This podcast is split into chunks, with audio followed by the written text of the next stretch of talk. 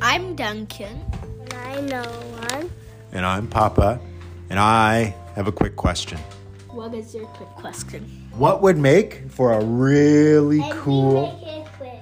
every time? I What? want to go in the living room. Hold on. What would make for a really cool treehouse? You mean what would we need for a really cool treehouse? If we were to make a treehouse or discover a treehouse, what would make it really cool? That you were able to transport things from the bottom to the top with a pulley. A pulley system. Okay.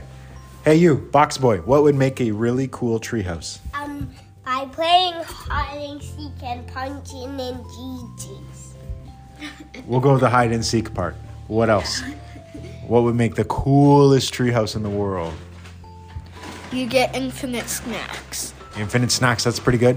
What about a huge video game system on the inside? That would- would be pretty good. What about a giant slushy machine inside the treehouse? I would love that. What about squirrels that can speak English?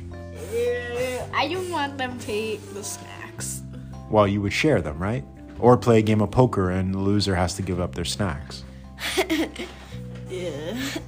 All right, Why are you farting over here? One, one last thing from you, Henrik. What would be a really cool thing inside of a treehouse? Um, playing hide and seek and get a slushy machine and from 7 Eleven. That'd be pretty cool. One last thing. What's a good way to get out of a really cool treehouse? Go in the pulley. The pulley, or what if it's a giant twisty slide? And could go to the For sure. basement. I don't think a treehouse has a basement. Technically, that's the ground. Oh, Going in our basement. Listen, you need a bath, tootie butt. All right? You're you're in a box right now. I don't know what's going on, but nonetheless. I'm Duncan. And I know oh one. And I bonked you in the head. and I'm Papa.